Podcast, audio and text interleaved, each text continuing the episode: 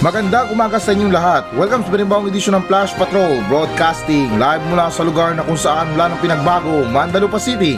Ako pa rin to, si Kuya Nash, wala pa rin si Tito Mike. Ngayong araw March 10, 2023. At ngayon, para sa mga balita. PSA sinabing 1.37 milyon ng mga bata na may edad 5 hanggang 17 ang nagtrabaho noong 2021. Pangulong Marcos sinabi sa mga konsehal na labanan ng katiwalian at iwasan ang hindi makatarungang gawain.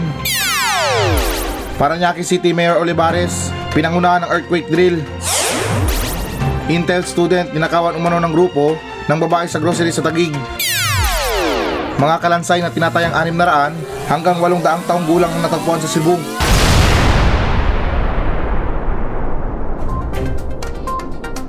PSA sinabi na 1.37 milyon ng mga bata na may edad 5 hanggang 17 ang nagtrabaho noong 2021. So, okay guys, naayon sa ulat ng GMA Network na tinatayang 1.37 milyon ng mga bata na may edad 5 hanggang 17 taong gulang ang nagtrabaho noong 2021 ayon sa pinakahuling datos ng Philippine Statistic Authority sa child labor. At kalakip pa dyan sa 31.64 milyon na bata na may edad 5 hanggang 17 taong gulang Noong 2021, sinabi ng PSA na 4.3% ng nasabing populasyon ang nagtrabaho sa taong iyon. At sinabi din ng PSA na ito ay mas mataas kaysa sa proporsyon ng mga batang nagtatrabahong batang 5 hanggang 17 taong gulang noong 2019 at 2020 na nasa 3.4% at 2.8% ayon sa pagkakabanggit. Ipinakita rin ng datos na mas mataas ang bilang ng mga nagtatrabahong batang mga lalaki kumpara sa mga babae. At dagdag pa dyan na inahayag din ng datos na ang sektor ng agrikultura ay patuloy na naguulat ng pinakamataas na proporsyon ng mga batang nagtatrabaho sa tatlong taon na nagre-rehistro ng 45.7% noong 2021, 47.4% noong 2020 at 44% noong 2019. Sinundan ito ng mga serbisyo na umaabot sa 45.4% sa kabuang bilang ng mga nagtatrabahong bata noong 2021. At sinabi din ng PSA na hindi bababa sa 55.9% ang naiulat na nagtatrabaho ng 20 oras o mas kaunti bawat linggo noong 2021. Maliit pa ako, ganito ng trabaho ko. Hindi, charot lang. Um, napanood ko lang yun sa ano, sa KMJS ba yun? Basta yung bata na ano, nag-aararo dahil sa gusto niyang tumulong sa magulang niya. Ito para sa akin ha, sa mga magulang dyan na inuutosan yung mga anak nila na magbenta, maglako, sumama sa kanila magtinda. Hindi naman child labor ang tawag dyan eh. Ang tawag kasi para sa akin or sa opinion ko lang, ano yan eh, yung bata na merong pangarap para sa buhay niya. At isang responsableng anak yung tipo na built-in na, hindi mo na kailangan utusan, nagkukusa na para makatulong sa magulang. Para sa akin sa mga bata na ganyan, may kinabukasan kayo eh. Ano ngayon? Biyernes? Yung kinabukasan nyo Sabado. Hindi, joke lang. Yung kinabukasan nyo para sa maganda. Or what I mean, nagaganda ang buhay nyo dahil ang batang matulungin sa magulang, pinagpala yan. Na mas pinili nyo makatulong sa magulang nyo kaysa naman maglaro sa labas ng buong maghapon na walang kinikita To be honest lang guys, para sa mga bata na ganyan, malaki ang pangarap nyo. Malaki ang, or malaki na malayo ang mapupuntahan nyo sa ginagawa nyo. Ewan ko lang para sa mga kabataan ngayon guys ha, kung may natuturuan pa bang magtinda, may nauutosan pa bang maglako. Kasi ako dati guys na once ko na rin naranasan yan, maglako ng mga ninakaw. Hindi, joke lang. Yung mga kakanin para sa mga ano, sa mga merienda. Yung mga ribusaw na yan, ano, banana Q. Lahat ng mga pwedeng pagkakitaan na pwedeng ilako, ilalako namin yan. Di ko lang alam sa balita na to guys kung minamasama ba nila kasi parang sinasabi lang nila na ang mga kabataan ngayon noong 2021 ay napilitang magtrabaho.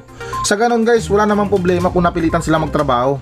Ang mahalaga kasi doon, makatulong sila sa magulang nila. Ano pa bang hinihintay natin? Aksyon ng gobyerno? Diyan palang slip na natin eh. Masisilip talaga natin na wala tayong future sa gobyerno. Dahil ultimo batang minor de edad, napipilitang magtrabaho para makatulong sa magulang. Kasi kung sa balita na to, pinapalabas nila na oh, noong 2021, ang dami mga batang nagtrabaho, napilitang magtrabaho dahil sa hirap ng buhay. Ano ba yan, gobyerno? Tamaan naman kayo. Wala lang pakialam sa mga ganyang klaseng balita guys. Para sa akin, ang batang matulungin sa magulang, pinagpala yan. Mayaman ka man or mahirap, basta tumutulong ka sa magulang mo, pinagpala ka. Ako, minsan na rin akong pinalad sa nanay ko eh. Left and right pa nung pinangkarakros ko yung benta. Hindi, charot lang. Pero ito seryoso guys ha. Sa mga kabataan ngayon, hindi naman talaga sa ginajudge siya. Alam ko sa sobrang pagmamahal ng mga magulang ngayon, ultimo na um, lahat ng gawain sa bahay, kayo nang gumagawa. Ayaw nyo ipakilos yung anak nyo. Ultimo paghugas ng mga plato nila, kayo nang gumagawa. Ito para sa mga magulang ha. Minsan hindi rin masama kung utosan natin yung mga anak natin. Kahit maghugas ng pinagkainan nila, kahit maglaban ng sariling damit nila, magwalis ng kinalat nila. Sa ganong simpleng pag-utos guys, nadidisiplina natin yung bata. Kumbaga nakapaglalabas siya ng bahay, daladala niya yung ugali na ganun. Makapunta man siya sa bahay ng kaibigan niya, makikita ng iba yung behavior na doon na ito naghuhugas ng sariling plato. Hindi naman inalok kumain, kumuha ng plato. Hindi, joke lang. Sa mga kainan ba guys, at least na makikita nila or reflection yun sa ugali ng magulang. Ay grabe ang bata na to. Naturuan to ng magulang. Mabuti ang magulang nito. Um, may disiplina talaga para sa anak nila. Ganon yung pinupunto ko guys sa pag-uugali ng isang bata. Dahil nakakaya to kapag meron silang ugaling katamaran na ultimo na pinagkainan nila, hindi man lang nila mailigpit, eh paano na lang kung mapunta sila sa isang bahay or sa ibang bahay. Baka sa sunod na bisita nila, yung pagkain na kakainin nila, ipa-take out na lang sa kanila. Sabay sabi na, oh, na yung kainin sa bahay nyo. Nagkakalat ka lang dito, hindi ka naman nagugas ng plato. Yun, maaari pa natin pagtawanan. Pero nakakahiya talaga guys in real life kapag totoo na or kapag nangyari na. Na yung tipo na anak natin na busabos sa ibang bahay. Kaya ganun pa man sa mga pag-ugali ng mga bata, sa balita na to wala nang pakialam. Yung importante lang kasi dito, either na mayaman ka man or mahirap, tumutulong ka sa magulang mo. Hindi yung nagre-reklamo ka dyan na kapag walang pagkain, magagalit ka. Pag ulit na naman yung ulam, magagalit ka. Na na naman, sabi mo manok na naman. Wala bang iba dyan? Sinusubuan ka pa. Pero ito, lingit naman to sa sinabi ko kanina na hindi porket na nagtatrabaho isang bata ay para hayaan na natin sila. Naiintindihan ko yung kahirapan pero balansin din natin guys yung kinabukasan ng bata dahil syempre na importante pa rin dito yung pag-aaral nila. Mahirap kasi guys kapag yung isang bata nakatikim na ng trabaho, kumikita na sa sariling trabaho. Minor de edad pa lang naglilibo-libo na or meron ng hawak na libo-libo. So para bang maingranyo na lang sila magtrabaho kaysa naman tapusin yung pag-aaral nila. Kaya sa mga batang nagtatrabaho dyan, konting alalay lang sa mga trabaho nyo. Um, balanse pa rin, dapat meron pa rin pag-aaral. Dahil mas maganda ang kinabukasan natin. Maaliwalas, parang linggo. Kapag nakapagtapos tayo ng pag-aaral. Sunod naman tayo na balita. Pangulong Marcos sinabi sa mga konsehal na labanan ng katiwalian at iwasan ang hindi makatarungang gawain. So, okay guys, naayon sa ulat ng GMA Network, na hinimok ni Pangulong Bongbong Marcos ang mga lokal na opisyal na iwasan ng katiwalian at panindigan ng transparency habang naglilingkod sa publiko. Sinabi yan ni Pangulong Marcos sa harap ng Philippine Councilor League National Convention 2023 sa World Trade Center sa Pasay City noong Webes. Sa isang payag sinabi niya na huwag na huwag sumuko sa anumang uri ng tukso na makakasira sa inyong integridad. Tandaan bilang mga lingkod bayan, kailangan nating itaguyod ang transparency at accountability sa lahat ng ating gawain. Ilagay ang burokrasya sa estado ng pagkabulok, sabi ni Pangulong Marcos sa kanyang talumpati. At dagdag pa dyan na isa puso po ninyo na bukod sa komisyon, ang pagkukulang ay nanatiling isang pagkakasala at isang anyo ng panlilin lang laban sa ating mga nasasakupan.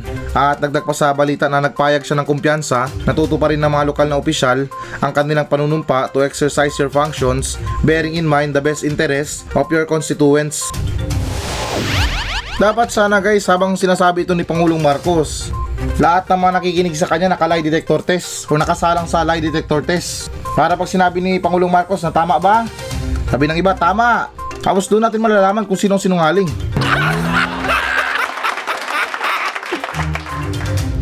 Hindi, charot lang. Parang kanta lang ha. O tukso, layuan mo ko. Kalma lang self. Pera lang yan. Eto guys, di ko alam kung sasabihin ko to ha. Pero I'm not sure kung susundin ng mga tao yan.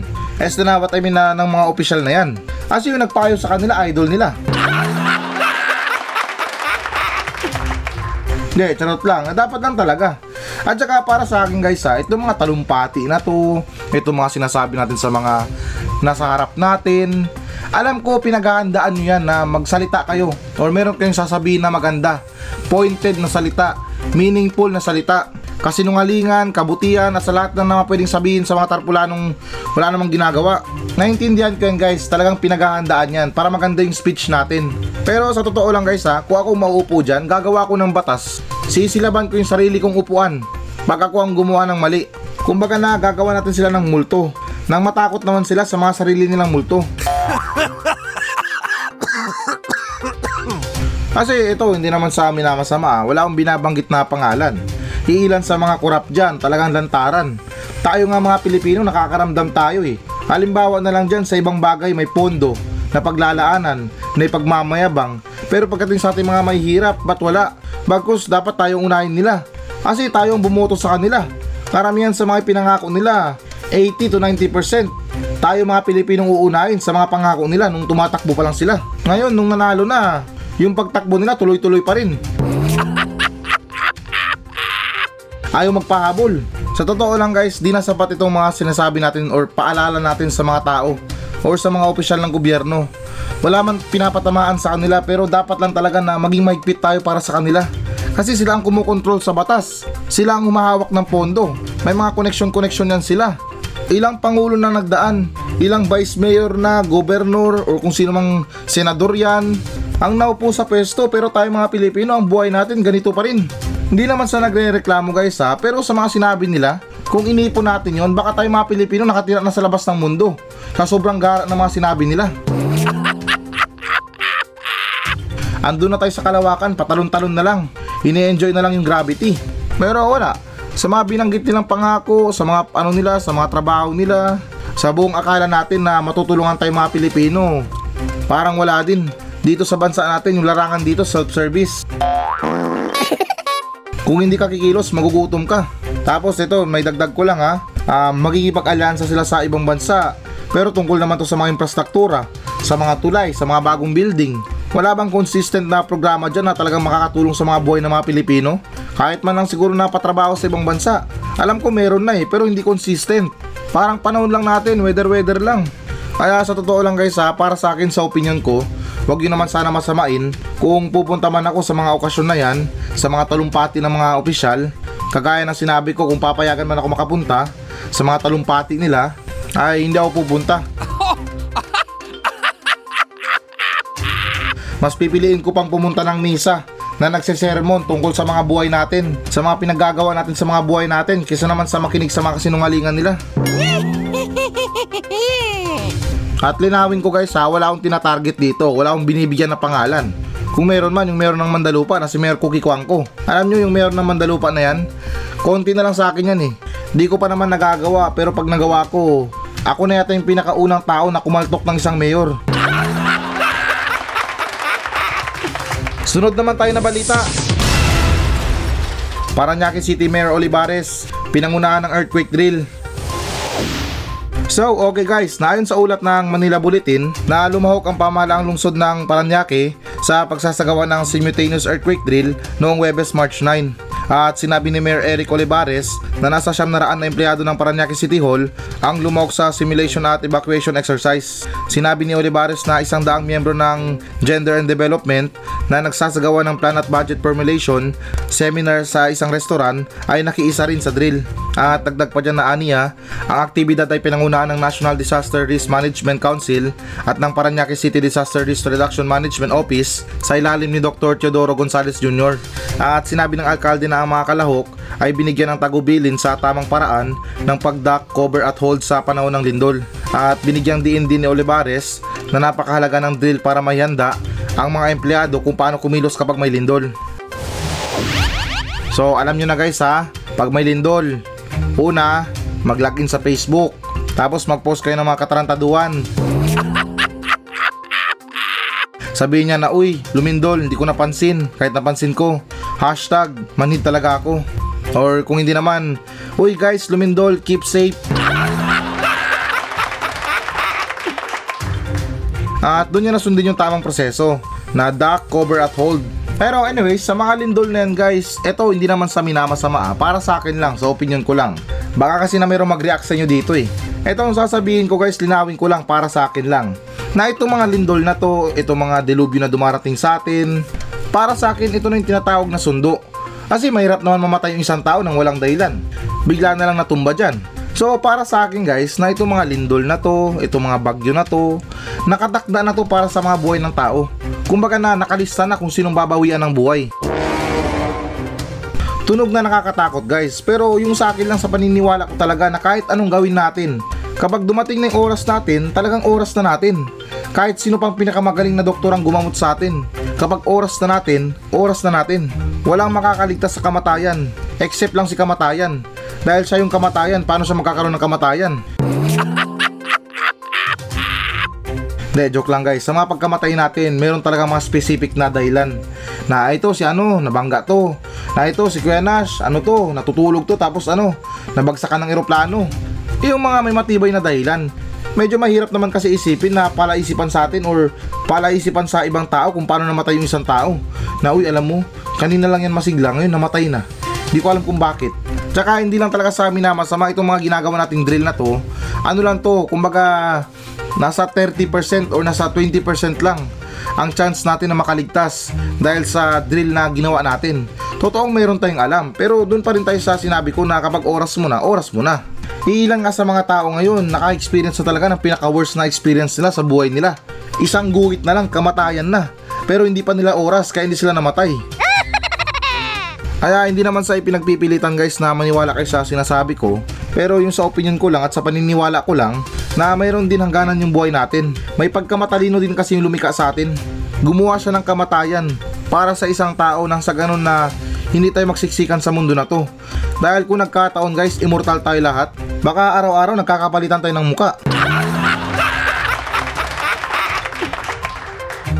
Pero well, anyway, sa mga lindol na to, bibihira man to sa bihira na dumating sa atin, ay lagi pa rin tayo maging handa sa anumang sakuna. At linawin ko lang din dun sa sinabi ko na kung oras mo na, oras mo na, sa opinion ko lang naman yon, di naman sa pinagpipilitan na maniwala kay sa akin dahil baka sa senaryo na lumilindol na yung kayo, pakalma-kalma lang, palakad-lakad lang dahil sinabi daw ni Kuya Nash, pag oras ko na, oras ko na, edi kalmahan ko lang. At dagdag din sa paglinaw, sa mga earthquake drill na yan, sa lahat na anumang klaseng drill, makilahok pa rin tayo dahil nasa 20 or 30% pa rin ang chance na makakaligtas tayo. Dahil palagi nasa gitna ang himala. Yung oras na yun na sinasabi ko, kapalaran na natin yun eh. Or parang nakasulat na yun. Pero syempre nasa kagustuhan pa rin natin mabuhay. At least man lang sa mga exercise na to, sa mga drill na to. Baka masungkit pa natin yung salitang himala. Kung baka sa English na meron pa tayong run for your life. Swerte-swerte yan pa rin yan guys. Pero sa mga kamatayan, masasabi ko lang talaga. Hindi sa tinatakot kayo, pero nandyan palagi yung kamatayan natin. Wala sa likod yan, nasa harap natin yan. Matyagang naghihintay yan sa paparating na oras natin. Kaya ayus-ayusin natin yung mga pinaggagawa natin sa buhay. Especially para sa mga kalalakihan na nasa banyo. Mayos-ayos kayo, baka hindi makapagpigil yung kamatayan. Masundo kayo ng wala sa oras. Sunod naman tayo na balita. Intel student ninakawan umano ng grupo ng babae sa grocery sa Tagig. So, okay guys, nayon sa ulat ng ABS-CBN News na apat na kababayan ang naaresto matapos umanong nakawan ng isang Chinese international student sa isang supermarket sa Taguig City. Kwento ng biktima napansin niya ang grupo na pinapaligiran siya habang namimili. Sa isang payag I just to go a frozen area to get some dumpling then somebody blocked my way. The girl just blocked my way and my right side and they just pushed me like that and behind my body. I cannot go back means I cannot go hide. I cannot turn back. When I went to the cashier to pay so when I opened my bag I found my phones were missing. Two of them, Anya. Humingi siya ng saklolo sa gwardya sa grocery kaya nasa kote ang mga sospek. Sa isang payag natunugan niya yung mga sospek na kumuha ng gamit niya at nakapagbigay siya sa amin agad ng alarma na nakita niya kung sino ang posibleng kumuha ng gamit niya at kaagad na rin kaming rumisponde para i-hold itong mga sospek at para matukoy namin kung sila ba talaga ang kumuha ng gamit at tinikayat namin silang sumama sa presinto para maimbestigahan kung sila ba talaga ang kumuha ng mga gamit.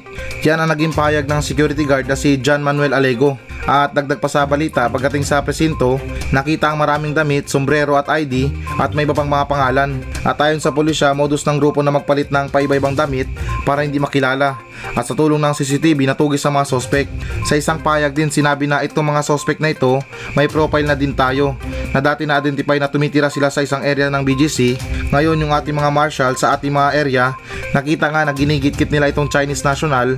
Kinutuban na sila kung itong mga sospek na ito ay talagang di pala gagawa ng mabuti. Ayon sa Port Bonifacio Police Substation, Chief Judge Rowe Donato. Ah guys, mali pala yung pagbasa ko. Akala ko intelligence. Ano pala? Ano, yung international student. Pero well, anyways, lahat naman tayo nagkakamali. Kaya deserve ko rin magkamali. Hindi, charot lang. Um, okay, so ang masasabi ko sa balita na to, good job. Ipagpatuloy nyo lang yan para sa karangalan ng Pilipinas. Iparamdam natin sa bansang China na dyan pa lang kakabahan na sila. What more na lang kung nagkagitgitan sa West Philippine Sea. Baka hindi nila mamalayan, isa sa mga kanyon nila na wala na. Nadukutan na pala sila. Alam nyo, para sa akin guys ha, hindi ko na talaga maintindihan yung kalakaran natin. Kasi pagdating sa mga ibang bagay, magkaayos tayo. Pero pagdating sa West Philippine Sea, magkaaway tayo. Tapos hanggang ngayon, may mga Chinese pa rin dito. Malaya pa rin na nakakapaghanap buhay sa Pilipinas. Hindi ko lang alam sa sistema guys ha, pero sana man lang na sa opinion ko, wag lang tayo maging plastic sa tao. Or wag tayo maging plastic sa ibang bansa. Na yung tipo na everything is under control, everything is okay, wala tayong problema. Pero pagdating sa pinag-aagawan na teritoryo, halos magsumpaan tayo. Hindi naman sa hinihiling guys ha, hindi naman sa nagiging violente. Pero yung sa akin lang, kapag galit tayo sa isang bansa, panindigan natin.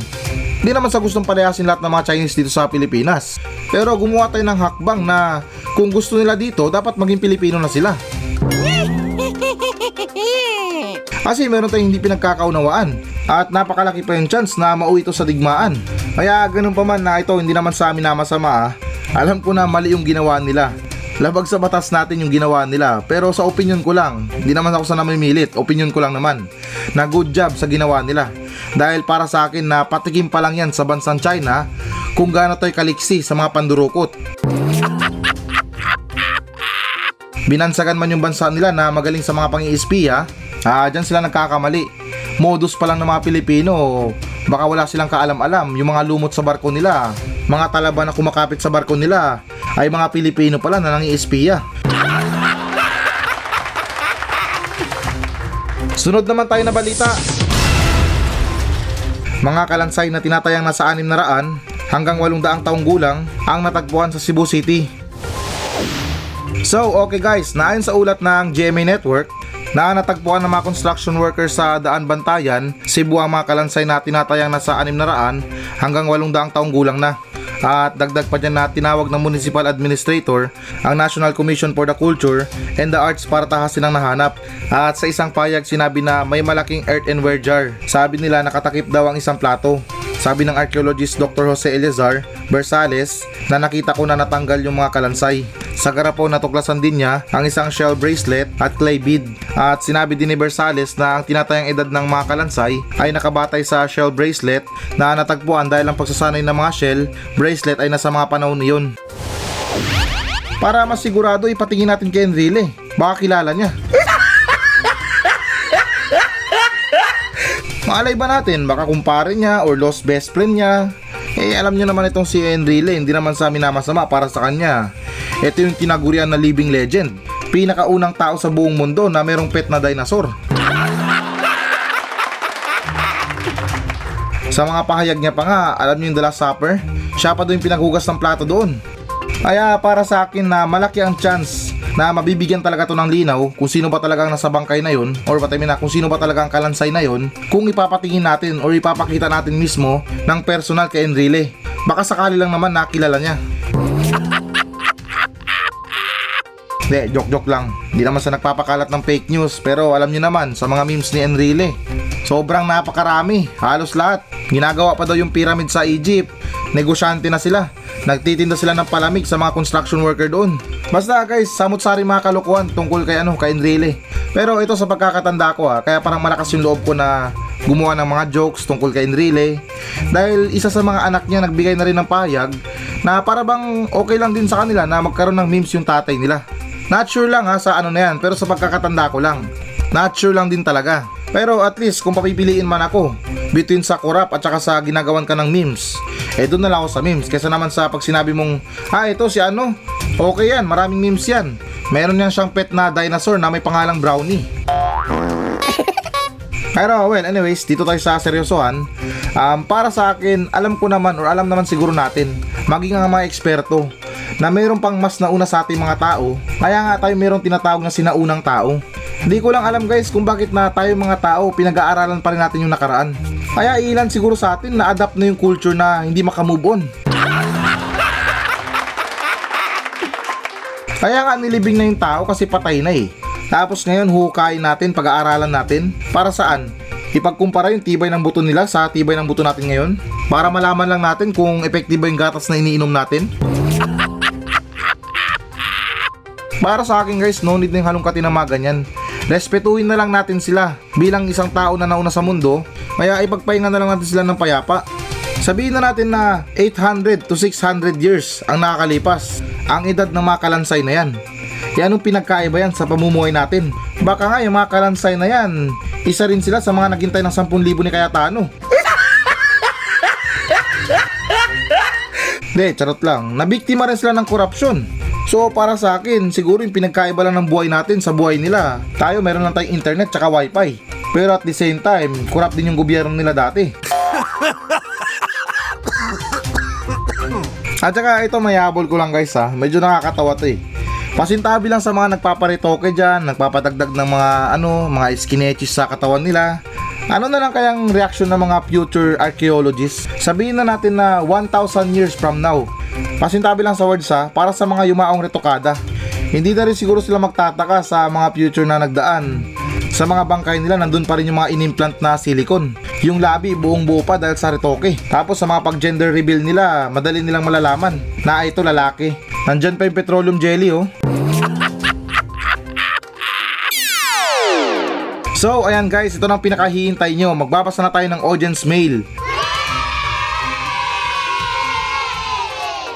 Mula pa rin to sa mga nagmensahe sa atin sa Facebook page ng Flash Patrol at ganun pa man na Happy Friday sa ating lahat. Kaya bilis talaga ng araw, parang kahapon lang sinabi ko na konting kembot lang. Apat na araw na lang, Friday na ulit. Ngayon, Friday na. Sa mga nangako dyan na magbayad ng utang sa Friday, nire-remind ko lang kayo ha. Hindi, charot lang. Nalabas na ako dun kung ayaw nyo magbayad. Pero well, anyways, dito naman tayo sa nagmensahe sa atin na itong mensahe na to ay nagmula kay Mark Beans Espejo. Ito ang sinabi niya, Dear Kuya Nash, share ko lang po ang problema ko sa'yo. Marami po kasing taong naiingit sa akin. Bukod kasi po Kuya Nash sa kagapuan kong muka, ay galing din po ako sa mayamang pamilya. Pero hindi ko lang po maintindihan kung bakit na parang ako pa ang kailangan magdusa sa kung anong meron ako. Ang dami po talaga nila Kuya Nash. Inggit na inggit po sila sa akin. Ano po ang gagawin ko? Di ko naman po kasalanan na maging gwapo at maging mayaman. Kaya ano po ang gagawin ko Kuya Nash? Yun lang. May pagkamayabang din to no? Ngawatin nyo nga ako. Alam mo, ikaw yung pinakaunang tao na nakilala ko na sinabi ang gwapo yung sarili niya. Gusto ko yung self-confidence mo. Lampas kisame. Pero para sa akin na, ganyan dapat. Hindi porket na pag sinabi mong pangit ka, tanggap mo. Parang pangit naman pakinggan nun. Pangit ka na nga, tapos ang pangit pa pakinggan. Kung sa iba tanggap nila yung kapangitan nila, pues para sa akin pangit yun. Hindi maganda guys na sabihin na pangit tayo dahil lahat naman tayo may sariling muka. May mga sarili tayong itsura. At digit sa lahat, hindi tayo pangit, wala lang tayong pera. Yan ang reality. Walang pangit sa mundo, pero walang pera marami. At anyway, sa problema mo na yan, hayaan mo na lang siguro yung mga tao na mainggit sa'yo. Ang pinaka-importante lang naman dito sa pagkatao natin, wala tayong hinahamak, wala tayong tinatapakan na pagkatao. Gawin mo lang yung gusto mong gawin. Mainggit sila kung mainggit sila. At agree ako sa sinabi mo na hindi mo kasalanan na maging mayaman ka at maging gwapo ka. Ang sarap mong i-uppercut. Pero totoo yun, di mo kailangan napansinin yung mga sinasabi ng iba. Dahil ganyan na ganyan yung aso, tinatawalan nila hindi nila kilala. Basta gawin mo lang yung tama, wala kang ginagawang masama. At ganun din para sa mga tao na tanggap na pangit sila. Kung totoong pangit kayo, okay lang yan. Bumawi na lang kayo sa pagiging mabuting tao. Dahil para sa akin, aanuin mo yung magandang muka. Kung puro kasamaan na may mga pinaggagawa.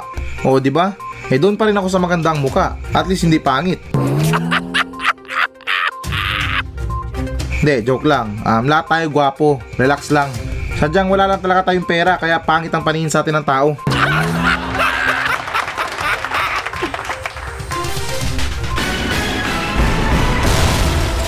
Hello guys, na bago natin tapusin ang show na to, ah hinihikayat ko lang yung mga audience natin na mag-message sa akin dito sa Mandalupa Station para sa mga reklamo nyo sa kapitbahay nyo, reklamo nyo sa asawa nyo, sa mga kaibigan nyo, at kahit sumbong na rin para sa mga katarantaduhan dyan sa lugar nyo. At kung boring ka naman, pwede naman kayo magpa-shoutout sa akin ng buong angkan nyo. Mula ninuno nyo hanggang apo, isa-shoutout natin yan.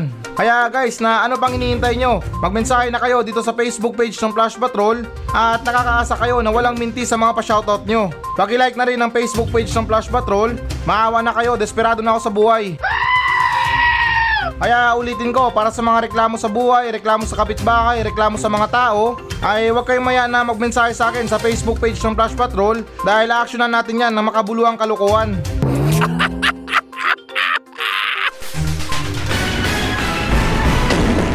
So yan muna mga balita ng Flash Patrol sa araw na to. Maraming salamat sa pakikinig. Ako pa rin to, si Kuya Nash. At maraming salamat ulit. Wala pa rin si Tito Mike. Masayang masaya ako. At goodbye!